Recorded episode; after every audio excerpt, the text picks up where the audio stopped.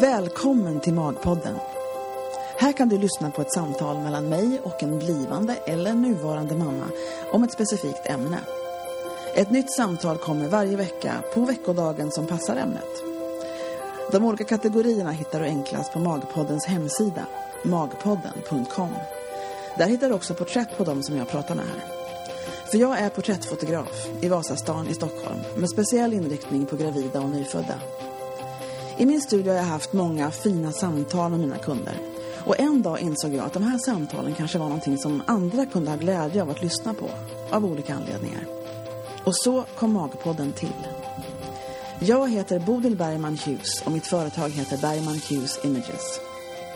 I övrigt så gillar jag saltlakrits, sköna soffor, roliga kvinnor, berg- och dalbanor, sena kvällar, stora hjärtan, soulmusik och kaffe, bland annat.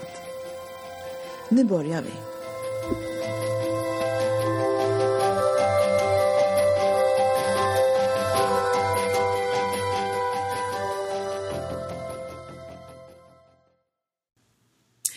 Välkomna, välkomna till Magpodden. Det här är en, eh, en fredag och den kallas för förlossningsfredag i Magpoddens eh, universum. Och jag sitter här och pratar med eh, Isabelle. Hej! Hej Bodil! Hejsan! Vi har vårt andra samtal på Magpodden för vi var ju tvungna att följa upp för att se vad som hände sen. För vi har pratat om Ja, din graviditet och då var du inte alls långt ifrån förlossning. Nej. Eh, och sen så gick du över tiden lite grann va? Eh, det, ja, eller nej, det, det beror på hur man ser det. Jag, klockan åtta på morgonen beräknat datum. Då Jaha. satte första verken igång. Ja men visst, det kommer jag ihåg nu. Så var det. Så- De ringde in ja. och sa, jag kommer ihåg att jag var ju faktiskt i Örebro, där du bor. Ja. Eh, där du faktiskt åkte in till sjukhus, tror jag väl, den Ja, sommaren va? precis. Ja, just Vi har det. ju bara ett ställe här i lilla Örebro. Ja, exakt. ja. Inte mycket att välja på. Men det gör ju ingenting, det var ju bra på det stället vad jag förstår. Ja, det var kanonbra. Alltså jättebra mottagande. Och jag hann ju inte tänka att jag gick över en dag i och med att allting började så tidigt. Ja. Räkna dag liksom. Så att vi, om vi ska ta, backa bandet här lite grann nu då, så, Mm. så, eh, så pratade vi om eh, din stundande förlossning lite grann och du hade gått på noll profylaxkurs och du hade inte läst Japp. så himla mycket heller. Eh, Nej. utan tänkte att det där sköter de, de kan ju det där. Det är bara att göra som de säger. Ja. Och, och din mamma som jag råkar känna hon är gift med min bror eh, sa att det är ju intressant det där, det sa, jag tror hon sa det här efter, jag kommer inte ihåg exakt ihåg när hon sa den här meningen men det här liksom att att Isabelle göra som någon säger så här i överdrift, det är inte så vanligt. Nej. att du går omkring och gör som hon säger. Så att hon var lite förvånad att det var din, din liksom policy, det ska du göra när du kommer in. Ja, men jag brukar... Alltså hon har väl rätt eh, så i stort. Att jag kanske inte eh, gör- så. Eller vad ska säga. Men i den situationen när man är, när man ligger där på förlossningsbordet och eh, vill dö. och de som jobbar där vet precis vad som väntas. Eller ja, vad ska, Ja. de har gjort det förut. Ja. Så känner jag att då kan inte göra annat än att lita på dem. Och, Visst var det så att du kände dig väldigt trygg? Du kände någonstans att här tänker jag faktiskt överlämna mig oj, nu börjar Ja. jag till proffsen. Ja, Ja, det var din inställning från början. Ja, men det låter väl som en- bra teori. Men då ska vi börja från början då. Berätta lite hur, vad som hände här nu då. Mm. Så att eh, första börja? verken, ja, det är lika bra att börja där. Ja, eh, klockan åtta på morgonen den 27 september när hon var beräknad. Eh, Då kom första verken. Eh, och jag tänkte att det här är inte så farligt. Nej. Vad knäller alla för? Ja, jag vet. eh, det visade sig att det var en fjärt i rymden i jämförelse med vad, som vad som komma skulle. Det var ja, fruktansvärda smärtor. Men eh, det var segt för att som sagt, åtta på morgonen kom första verken och sen åkte inte vi in till förlossningen förrän kvart i fem på eftermiddagen. Oj. Och då hade jag legat i sängen här i vårt sovrum här hemma med nedslängt och eh, ja, tagit mig igenom de här verkarna. Mm. Eh, och till slut så gjorde det så fruktansvärt ont. För eh, Robin och min man ringde in till förlossningen och frågade när ska man komma? Hur ska man tänka? Och då sa de att när det går eh, två minuter mellan verkarna, då kan man komma in. Jag hade mellan fem och sju minuter mellan mina verkar. Mm. Men det gjorde så fruktansvärt ont så jag höll på att bli galen. Så att jag sa att nu måste vi åka in. Ja. Eh, och då var hon kvart i fem på eftermiddagen. Då åkte vi in. Mm. Vi var inne vid fem. Så nära bor vi. Har vi inte ens tidigare. Just det, just det. Och då var det 40 sekunder mellan verkarna. Från 5 till 7 minuter till 40 sekunder. Yes. Så På det var helt liksom? vansinnigt. Men vad Ehm, konstigt. och då frågade de om jag ville ha sån här epiduralbedövning. Alltså Ja. ryggmärgsbedövning som man kallar det. Ja. Eh, Men jag vågade inte det för att eh, man måste ju ligga still tydligen. Ja, just det. Och de kom så tätt och det var så fruktansvärt ont det gjorde. Ja. Så jag, jag sket i det faktiskt. Ja. Heter det på fina svenska. Ja. Ehm, så eh, jag fick sån här, nu kommer jag inte ihåg vad de heter, men sån här vibrationsplattor. Som ja, det är. TNS-plattor som man Precis, strömmen på om man säger då när det kom, topparna kommer. Det hade jag genom hela min förlossning. Eller ja, Ja. så långt man kom på min förlossning. Ja. Ja, och det funkade väl i en stund kanske. Ja. Så det var mest psykologiskt. För att jag fick även en morfinspruta i benet. Jaha. Eh, Lite ovanligt tydligen när jag har pratat runt. Ja. Ehm, och det höll väl en stund. Jag hade inget, ska jag säga, tidsbegrepp överhuvudtaget. Men jag måste, bara, jag måste bara få tillbaka, för jag måste förstå här nu. Ska säga, Du kom Mm. in på den kvarten du var hem. Det tar ju inte så lång tid som sagt i Örebro att komma in på förlossningen. Nej, Och då var du från 5-7 minuter till 40 sekunder. Men kolla inte de hur mycket du var uppe när du kom Ja, in? två centimeter. Ah, Mm. men då hade du ju kommit jättelångt själv. Ja. För en del kommer in och liksom... Nej, förlåt, vänta nu. Du var uppe Nej. en två centimeter. Nej, nej precis. Ja, precis. Jag Ja, det var inte två centimeter kvar. Nej, jag trodde att det var, att det två var centimeter. kvar två centimeter. Jag förstår. Nu, Ja. nu är jag med också. Just det. Så då hade du en hel del kvar att göra där liksom helt Ja, enkelt. kan man säga. Mm. Och sen fick Hur kändes det när de sa det? Två centimeter har vi här. Vad, vad trodde du Ja. själv? Vad sa du? Vad trodde du själv att du var öppen i det laget? Du, jag tänkte inte på det. Nej, jag tänkte bara på att överleva, kände jag. Stackars dig. Låter det gjorde fruktansvärt ont. Eh, men samtidigt någonstans inne kände jag som att ja, men nu, nu är det igång. Nu är det Ja. dags liksom. Ja. Vi kommer åka hem en bebis härifrån. Det, det var liksom det jag tänkte då. Ja. Eh, sen fick jag ju lustgas. Eh, som jag pressade. Alltså, och sådär. Eh, Som du och, pressade, vad innebär det med att du säger? Att jag jag pressade upp den där i ansiktet. Jag satt ju med lustgasen i ansiktet konstant. Så jag var ju som Ja. ett moln liksom. Ja, okej. Och eh, jag fick till och med ett sår på näsbenet efteråt sen, dagen Aha, efter. Som en stor sårskorpa, såg ut som det var ett slagsmål. eh, men inte förrän vid tre på natten, då, då var det dags. Då var jag uppe en 10 centimeter. Så då sa barnmorskan där då att nu vid nästa värkballan, då, då får du pressa. Ja. Eh, Men jag minns, alltså för mig kändes tidsmässigt som att det kanske var ett par timmar från att vi kom in till att det var dags att börja liksom. Menar du det? Då Ja. var det ändå typ, vad blir det? Jag kan inte räkna. 5, 6, 7, 8, 9, 10, 11, 12, 1, 2. Det är typ 9 timmar. Ja, nio timmar. Så förstå min stackars man Robin då. Ja. Som jag satt, jag såg hur han satt och sov i fåtöljen. Och jag är ju inte sån där bitchig fru som liksom kastar saker på honom. Utan jag tänkte att ja, Karl måste ju få sova.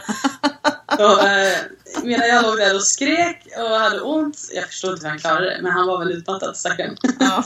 Så satt han i fåtöljen och sov. Och jag tänkte ja, vad, vad, vad ska han göra? Han kan inte göra någonting. Ja. Ingenting. Det finns saker man kan göra enligt vissa människor. Men, men alltså det, jag förstår ju precis Ja. hur det kan bli som det blir ibland. Ja, Han fick ju Eh. inte röra mig när en värk kom. Nej. Så, så var det ju. Så att han kunde inte få göra så mycket egentligen då. Nej. Eh, men eh, sen när det var dags, när jag skulle börja krysta, då, då stod han ju liksom, jag fick knipa sönder hans fingrar och han baddade mig i ansiktet och allt sånt där liksom. ja. Eh, ja, nej men han, han ställde upp så mycket han kunde och fick. Ja. ja. Mm. Hur var det med personalstyrka och sånt där? Vad kände du med de som var med i rummet och så? Hur, hur funkar det liksom med de här instruktionerna som du hade Mm. förlitat dig på skulle komma? Ja. Det var, för det första var det en barnmorskestudent som säger att hon var tio år yngre än mig som faktiskt gjorde hela jobbet. Jaha. Eh, kändes inte alls som hon var speciellt ung och Nej. oerfaren. Hon var otroligt skicklig och kändes väldigt proffsig. Eh, både mot mig och situationen och allting. Eh, och så hade hon självklart med sig en, en, en barnmorska då. Eh, men den här tjejen gjorde ett kanonjobb och jag kände mig väldigt trygg i hennes händer. Vad roligt att höra. Eh, Jättekul. ja, och jag sa det till henne efteråt sen också att eh, det gjorde hon bra. Ja men verkligen. Ja, nej men det, det gick... Det, jag fick höra efteråt också av Robin som sa det att du tog verkligen instruktionerna väldigt bra. Att jag gjorde precis som de sa i Ja. alla situationer och så. Kommer du ihåg någon speciell instruktion som du kände att det där var en bra grej? Alltså det där var inte en bra Ja, grej. det var en bra grej. Eh, nej. Nej. Jag, nej, jag Är det lite dimmigt sådär? Ja, det På är det detaljer? Ja. Eh, alltså i och med att det, jag, jag hann ju inte göra någonting innan. Det var ju inte utrymme för att Robin skulle kunna göra en massage eller jag skulle sitta på någon sån här himla boll som man skulle hoppa för ryggen. Så att det var inga såna där grejer som jag hann med. Hur utan satt det var du faktiskt? mest- Vad hade du för förlossningsställe? Vad körde du liksom? Jag låg på rygg. Du gjorde det ja? Ja, för jag pröv, skulle pröva att sitta på sån här boll. Ja, Men det, det gick inte. Det fanns inte. Det, nej, usch. Det kändes jätteobehagligt. okej. Jag låg faktiskt på rygg i den där sängen från att vi kom in till att hon var ute. Jaha, just det. Och du, var Så- inte ens, du gick inte ens omkring eller någonting? Nej, du låg Nej, jag kunde inte. De sa att det är bra om du går på toaletten. Och Ja. då tror jag att jag fräste ifrån. Lite att du förstår inte hur det här känns. Ungefär. Nej, nej, just det, precis. Eh, så att jag gick inte på toa. Utan Nej. jag låg där i de här då nio timmarna. Ja. Eh, och såg och grejer. Men eh, det, när du tänker, eh, när går till, nu är det klart förresten. Ja, och så plötsligt var det Mm. dags att, att klämma bebis. ja. Känn, hade du Eh. känt av krystvärkstendenser innan eller var du tvungen att börja dem? Alltså, eftersom jag inte kommit så långt någonsin i förlossning till krystvärkarna får du förklara för mig hur det kändes. Innan också. Nej. Ja just det, du gjorde ju kejsarsnitt. Ja, jag gjorde akutsnitt, precis. Ja, precis. Eh, det, när man krystar så åker ju bebisens huvud fram lite. Så den åker ju tillbaka. Mm. Den ruckas ju fram och tillbaka. Fast Mm. lite mer fram. Mm. Men det var ju vid en period där jag kände liksom att nu gör det så ont så jag, jag skiter i det här. Ni får Mm. trycka in ungen, vad som helst. Eh, och då sa jag det att jag, jag pallar inte det här. Mm. Och då sa hon det, det kommer jag ihåg, det var en så lättande känsla. Hon sa det att vid nästa verk så är hon ute. Ja, just Och då det. sa hon det att nu ser vi huvudet här liksom. Och Robin stod där och log med hela ansiktet för han fick ju gå ner och titta. Ja. eh, och då kände jag så här: okej. Då, då kör vi. Eh, Ja. Och så kom verken och jag pressade och sen var det ju som en propp gick liksom. Ute. Ja. ja. Eh, så det var en riktigt häftig känsla. Och då var ju all smärta borta. Det är det som är det sjuka. Man har haft så ont som man aldrig någonsin i sitt liv kommer ha igen. Ja. Eh, och sen bara på en tionde sekund så försvinner allting. Ja, just det. Och, men det är lite så mellan verkarna också. Att det är ju ingenting i- Ja. mellan verkarna. Det känns ju Nej. ingenting. Och sen så när de kommer så kommer de och så emellan så är det ingenting igen. Det är Nej. så fascinerande med alltihopa det där också. Det var ju de här två kanske sista verkarna där det kändes så då var hon ute så mycket. Så Ja. att då var man ju så öppen. Alltså det Ja, ja, det är klart. Ja, Och jag sk- skrev ju även mitt förlossningsbrev att jag var livrädd för att spricka. Ja. Och då sa de det att då kommer vi trycka tillbaka lite. ja, Eh, och det kändes, kan jag väl säga. Ja. ja Men det var, det var det värt. Ja, det tycker jag. Ja. För det är så intressant det där för att jag, jag har hört talas om det här de kallar för eh, The Ring of Fire när de är sådär långt Japp. ner. Och det, det var där du var och du kände för att eh, avbeställa hela projektet och gå hem. Ja, det Ja, brukar det, vara så. verkligen, det sa min svägerska också, hon fick barn tre månader innan mig. Mm. Hon sa det, det känns som att man sprutar på bensin och slänger en tändsticka. Känslan. Ja, exakt. Det var precis så det kändes. Fruktansvärt. Och så, och så tänker man, och så kommer hon ut och sen är det bara över, totalt Ja. över. Ja, Men sen ska ju moderkakan ut i och för sig. Det där har jag hört olika historier om, att en del säger att det är att det är eh, och lika illa ungefär och en del tycker att det, ja, inte- man snackar inte så mycket om det. Vad har du att Okej. säga om det? Om vilket då? Att moderkakan ska ut sen? Ja, det, det är ju inte över bara för att bebisen är ute kan jag säga. Precis. Eh, moderkakan kom ut ungefär 20 minuter efteråt. Hon Ja. fick stå och massera på min mage. Och jag hade en ganska stor bebis. Hon vägde 3990 Ja. och var 51 lång. Så moderkakan... Eh, alltså, man var ju ganska upp, uppfläkt efter att hon var ute. Så det Ja. gjorde ju inte ont, men det, det kändes ju. Det sved lite. Ja, okej. Eh, men det som jag varit mest nervös över, och som jag var nog mer nervös över än, än allt annat, det var när de sa att ja, nu är det spruckit i två, eh, ett par centimeter. Ja. Så nu måste vi sy ihop det Ja. på plats. Och tänkte jag, nej men nu kan jag inte bli sövd eller något. Jag var livrädd för det. Ja, det förstår jag. jag. Eh, men det, det gick bra. Jag, alltså, de hade ju på lokalbedövning och grejer sådär. Mm. Eh, och det kändes ingenting. Så det, Det gjorde inte det? Nej. nej, jag var mest rädd och orolig inför det. Det var, Ja. det var nog den mest obehagliga känslan under hela eh, tiden inne på förlossningen tror jag. Ja. Eh, men det gick ju bra. Och sen kom vi ner på BB. Tänk. Ja. Men när, du, när hon kom ut nu då? Mm. Eh, då var Robin vaken och sådär eller? Ja, ja, det var vaken. Ja, ja, det hade jag också skrivit i förlossningsbrevet. Jag är lite sådär äckelmagad. Så jag skrev såhär, torka gärna av bebisen innan jag får upp henne på mig. Ja. Eh, kan man tycka om man vill men, Ja, ja. Är eh, men då sa barnmorskorna när hon kom ut att vi hinner inte det. Så hon ligger i en pöl med fostervatten och blod här. Så Ja. sa, men får jag lägga upp henne på mig då? Ja. Och det var en sån häftig känsla för att hon skrek bara till lite grann när hon kom ut. Förmodligen för att det vart väl kallt eller något. Ja. Sen låg hon och tittade mig i ögonen. Ja. Jag fick ögonkontakt med henne även om det inte var helt medvetet kanske från hennes så. Men hon vart knäpptyst Ja. och bara låg och tittade. Och då bröt ju både jag och Robin ihop. Vi tyckte det var för häftigt liksom. Eh, Så ni låg där och grät och hon tittade och Ja. grät och... så hon skrek ju ingenting egentligen. Hon var Nej. helt harmonisk liksom. Ja. Eh, och det där kan jag känna igen i henne även idag. Att hon skriker inte om det inte är någonting. Ja. Och då kan man lätt lösa det. Annars Ja. är hon en väldigt harmonisk liten bebis. Och så det- hon på dig. Kän- Kände du liksom, alltså hur... Var det så att man kände samhörighet? Du förstod liksom att det här var hon som var inuti? Det var väldigt påtagligt Ja. eller? Ja, det tyckte jag också i Ja, början. det dröjde väl kanske ett par minuter men till slut så började det liksom mer och mer och det var ju verkligen kärlek på en gång där. Ja. Eh, det vet jag, jag pratade med min syster, hon hade ju hon hade sån här förlossningsdepression. Så Ja. hon sa det att och jag är så glad för din skull att du kände så för det gjorde inte jag hon. Nej, just det. Eh, så ja, men det gjorde jag verkligen. Ja. Ja.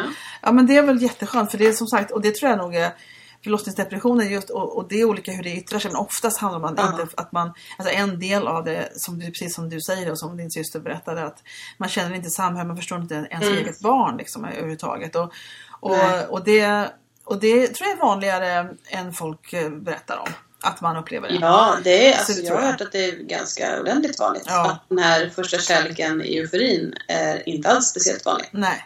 Eh, jag kände den. Ja, jag gjorde också det faktiskt. eh, När jag ja, fick upp ja. du gjorde det också? Ja, så jag fick inte upp henne så jag låg på operation och Michael hade Ja. henne på sig från början. Men sen när jag, när jag hade henne hos mig, jag var på uppvaket och hon kom till mig och jag hade henne, så var det en väldigt stark känsla. Och Ja. jag kommer ihåg att jag, att jag, det var inte precis efter förlossningen då, men det var dagen efter och sånt där. När, Mamma kom i samma kväll som Emma var född Ja. och hälsade, hälsade på. Men jag vet att jag hade förstått, kanske var någon annan dag de kom hälsa på då, att jag, den här kärleken som är så stark, som jag Mm. verkligen kände väldigt, väldigt starkt. Och jag, och jag fick en sån här aha-upplevelse att den här Ja. kärleken som mamma har pratat om att hon älskar den, att det var den här kärleken hon menade. Och det hade Mm. Ja. inte jag förstått Ja, förrän jag fick min egen bebis. Ja. Ja, nej men det, man, alltså, nu är hon, imorgon så blir hon sju veckor. Mm. Eh, jag minns inte riktigt hur tiden innan var. Alltså hur, hur, hur jag som människa fungerade. Nej, gör inte det? Det dag- jag nej. Ja. Och nu till exempel, nu är min man iväg till ICA som ligger tre kilometer härifrån med henne i vagn själv för första Ja. gången ska jag säga. Ja, Och det. jag har separationsångest. Ja, det är klart. Den det finns det där och det, det är sjukt hur man kan älska en människa på alltså, så mycket på så kort tid att man är beredd att göra precis vad som helst. Vad som helst för hennes skull. Ja, ja, det är så. Det är, väldigt, det är en det speciellt ny fas i livet det här. Ja, det går inte att förklara för Nej, det. Kärleken får man inte förrän Det är någonting som hör ihop. Men du, jag skulle Ja. fråga, om man går tillbaka där till, till förlossningsupplevelsen som, som du sa, det var det ondaste jag var med om. Mm. Men nu då, ett, två månader senare snart blir det ju faktiskt, sju veckor. Ja. Eh, känner du att du kan föreställa dig en, en, en syskon nu då? Eller hur känns det nu? Absolut. Ja. Ja, ja. Mm. Det är vi, vi, vi vill ha två barn, det är, om vi kan. Och Mm. Får möjlighet till det. För det roliga är liksom det här, att jag kommer ihåg att jag pratade med någon här om förlossningen och tyckte det lät, hon hade krystvärkar så otroligt många timmar. Och, och Mm. då så la jag till någon liten snutt på slutet när jag hade roddat ihop själva ja, spåret för att lägga ut på bloggen då. Eller på Ja. här, och att, liksom att jag sa lite, men nu, för jag tyckte det lät som jag var rädd för de här som är nygravida som kanske blir rädda av det, den berättelsen. Och jag ville Okej. verkligen inte det. Så jag, jag tyvärr då la ut en liten slutsnutt om att det här är hennes berättelse och, och du kanske har en annan. Och då så ringde hon upp mig, vi är goda vänner hon och jag, Kristina och jag, så hon sa men det var konstigt, sa hon, för, det där, för jag tyckte det var en jättebra förlossning. Och när vi pratade så upplevde inte jag att hon tyckte det. Förstår du? Att hon tyckte att det Nej, var så precis. hemskt. Och då, då tror jag det här är någonting, och då, då försökte vi faktiskt spela in ett samtal om det och det var en av dem som faktiskt inte funkade. Vi ska göra om det sen. Men Mm. hon när hon förklarar den här dubbelsidiga känslan av, alltså det är svårt att att för- förklara hur dubbelt det är. För det kan vara så, Ja. Det låter så hemskt allting och å andra sidan så är det så värt det. Det, det, det är svårt att förklara den grejen. Men jag tror också att det kan vara så, för jag har ju pratat med, eller jag har en, en nära vän, eh, Maria heter hon. Hon eh, sprack ju ända upp till analen. Ja, det är inte bra att göra det alltså. Frukta, nej, alltså hon har så fruktansvärda problem efteråt. Ja, Och hon eh, mådde väldigt dåligt och sådär. Ja. Men samtidigt så är ju alla förlossningar olika. ja, Alla graviditeter är olika, allt är väldigt individuellt. Man kan Ja. inte säga att så här är det och så här känns det och nej, att här går det till. Eh, utan det hon berättade lät ju fruktansvärt jobbigt för Ja. henne och det var det. Ja. Men jag kände aldrig, jaha det är så det är. Nej men då, då vågar inte jag liksom. Nej, just det. Du, du Utan kände att allt är ju så olika. Det är ju... Och så, framför, och så är det olika och sen också det här att, att det är, så jag till exempel också likadant, jag tror alla kvinnor känner så. Att man är så Mm. rädd om sitt underliv liksom, så att, att spricka där känns som att det går bort. Liksom. Ja, det vill ja, jag helst inte alls vara med om. Nej. Och för mig var det ofta, en, jag hade absolut en bild av att det var nästan det värsta som kunde hända en kvinna att spricka liksom, i underlivet. Mm. Ja. Och, och då så var det någon som kom till mig och berättade att, att jag måste berätta om min förlossning för den var så himla bra. Mm. Och hon berättade på och att jag fick, hon fick så mycket skräckhistorier som berättat för sig när hon var gravid och hon tyckte det var så Ja. irriterande. Och sa nu vill jag berätta min förlossning som var kanon. Liksom. Ja. Och så gjorde hon det och sen så Men jag undrar om det var så att hon berättade i någon försnack när vi satt och pratade om att hon, då sa jag så här, ja men det var ju skönt, jag, jag var så rädd att spricka. Ja men jag sprack sa hon. Och det, då fick jag Ja. så här, "Wo- lite chock över det för att det gick inte ihop med mig för mig att ha en jättebra förlossning och spricka. Liksom. Men det för ju- henne var jag det inte ett problem. Liksom. Ja, men jag sprack ju också. Ja, och då säger Eh, att men det, det, gick du känner inte det? Det är det här, nej, exakt, och det här menar jag att man kan alltså ha föreställningar av Ja. om saker som liksom inte är som, alltså det är inte som man tror. Nej. Saker. För att min mamma sa till mig också så här, för jag har varit livrädd för att spricka. Ja, På grund av att man kan spricka hela vägen och det blir operationer och efterföljningar Ja, det. Men mamma sa ju att ja, men, de flesta spricker mer eller mindre. Det är ovanligt att inte spricka, men du Ja. känner inte det. Och så, är så här. Men hur kan du stå och säga till mig att man inte känner när man spricker mellan benen? Alltså hur Ja, är det möjligt? Eller hur? Hur känsligt som helst. Men då kan jag säga att den här eh, Ring of Fire som du pratade om, den tar det. över allt. Den tar över allting. Ja, okej. Det, så kände jag i alla fall. Det var min upplevelse att det var den enda smärtan som fanns. Ja. Eh, så att när man spricker, så pass ont gör det så att du känner inte ens hur du spricker. Så. Nej, just det. Och ändå så är det en smärta som är överkomlig på ett konstigt sätt. Ja, det är det jag menar, det här dubbla. Ja. Som jag tycker att de här stackars nygravida kvinnorna nu ska ta till sig. Att, Ja. att vi, att man vill, att nygravida tror jag inte man fast man lyssnar på förlossningshistorier riktigt, riktigt än. Eller så gör man det, det är lite olika hur man är. Men jag tror det här är nog en, en, som jag fick lära mig av den här kvinnan som sa, nej men nu måste vi nog ta ett samtal till för att jag tyckte inte min Mm. förlossning var hemsk och det, har, och det har jag tydligen inte lyckats förmedla, sa hon då. Nej. I min berättelse. Och då tänkte jag mycket på det där, liksom det här som folk berättar om. Mm. Hur andra tolkar det. Förstår du? När du säger till exempel då att Ja. det var det värsta smärta jag varit med För jag upplevde nämligen inte att det var så här. Men jag kom ju bara till 7 cm. Och sen så fick Ja. jag aldrig krysta. Så jag har heller inte varit med om de värsta tror jag alls. Men, jag, Men, det är ju två olika smärtor. Alltså, först så är det ju alltså verksmärtan. Ja. Den är ju olidlig på många sätt. Ja. Men Det sen upplevde, och smärtan- menar jag så här att det upplevde inte jag att den var. Så det här, Nej, alltså, eller så minns jag inte. Alltså det var ont och det var så här grejer. Men jag hade tennismaskin också som jag... det är nog både och ska jag säga. Man, man minns inte allt. Nej, jag tror inte man gör det. För att man väl är i det känner man Ja. så här aldrig mer. Ja, nej, jag, jag, jag sen kände att det gick ganska långt till. Men det här tror jag också kan upplevas olika. Hur mycket man känner att man har kontroll och, Ja. och hur det kan vara. Och, hur man, och jag hade ju övat otroligt mycket på att slappna av och det hjälpte mig väldigt Mm. mycket. Hade jag inte gjort det kanske jag hade varit helt spetad, vad vet jag. Ja. Men alltså det är olika hur det är. Och jag säger inte att något är fel eller rätt. Jag bara säger att, att det här kan upplevas olika också. Men, Ja, men liksom, även de tror jag som tycker att det har varit väldigt mycket smärta. Mm. Tycker, när man bara hör det och inte har varit med om det själv så kan man tänka att Oj, det här låter skitjobbigt. Och Ja. även de som tycker att det var bland det, som, och du är en av dem, som faktiskt Ja. uttrycker att det här var det värsta jag varit med om. Tycker ändå att nej men det här går bra. du vet. Ja, och men den här alltså, dubbelheten är så fascinerande. själva, när de sa så att nu är det dags att börja krysta. Ja, Alltså kryssningsverken är ju, för det första så är det inte som en del som inte har fått barn får för sig att man ligger där och det gör pissont Ja. liksom, tills barnet är ute. Så Ja. är inte verkligheten. nej. Utan grejen är att det är när en verk kommer. Ja. Då säger han så här, och så trycker du. Och då, alltså du pressar ju för kung och fosterland. Det är ju Ja. sjukaste du liksom har gjort typ. Ja. Då gör det ont. Tills det försvinner. Så man krystar bort en verk. Ja. Och däremellan som du sa, då får man slappna av. Ja. Jag har inte gått någon himla profylax Nej, det det. var inte svårt att slappna av kan jag säga. Nej. För man är så slut. Det är som tio maratonlopp Ja. på- på varandra liksom. Så att jag kände att eh, krysta som en galning när de säger att du ska göra det. Slappna av emellan. För Ja. att få tillbaka orken liksom. Hur var det, tyckte du efteråt? För jag vet att efter jag födde barn så, Mm. så var jag väldigt stolt över mig själv. Och min kropp Mm. hade en helt annan, annan relation till, måste jag säga. Det hände ganska rejält Ja, barn. det Vad tror du, du då? Jag har ju för det första gått ner nästan 9,5 kilo i vikt. Bara på att vara gravid? Ja, och amning och allting. Jag var hos min kiropraktor och han sa på riktigt att han var orolig för att min kropp inte hade hängt med på viktnedgången. Jag var väldigt lös i huden och eh, jag har fått muskelvärk. Och han sa att det, det bidrar till att du har förlorat lite ämnen i kroppen som du behöver. Okej. Eh, så att jag får på mig kläder som jag inte haft sen jag gick på gymnasiet. Oh. Eh, det gör mig ingenting. Däremot så är det inte så bra när inte kroppen hänger med. Eh, Men jag börjar må bättre och piggare och äter järntabletter nu. eh, Bra, För att eh, bra. hålla upp det där. Eh, Så jag känner att nu mår jag bra. Nu är jag ute och går en timme varje dag. Ja. eh, Med barnvagnen och hunden och allting. Och känner mig som... Jag mår riktigt bra. För att du var väldigt trött när, när du mötte mig vid tåget den dagen när vi fotograferade din lilla bebis. Ja, då var jag inte Då, då, då var det ett kvarter du klarade.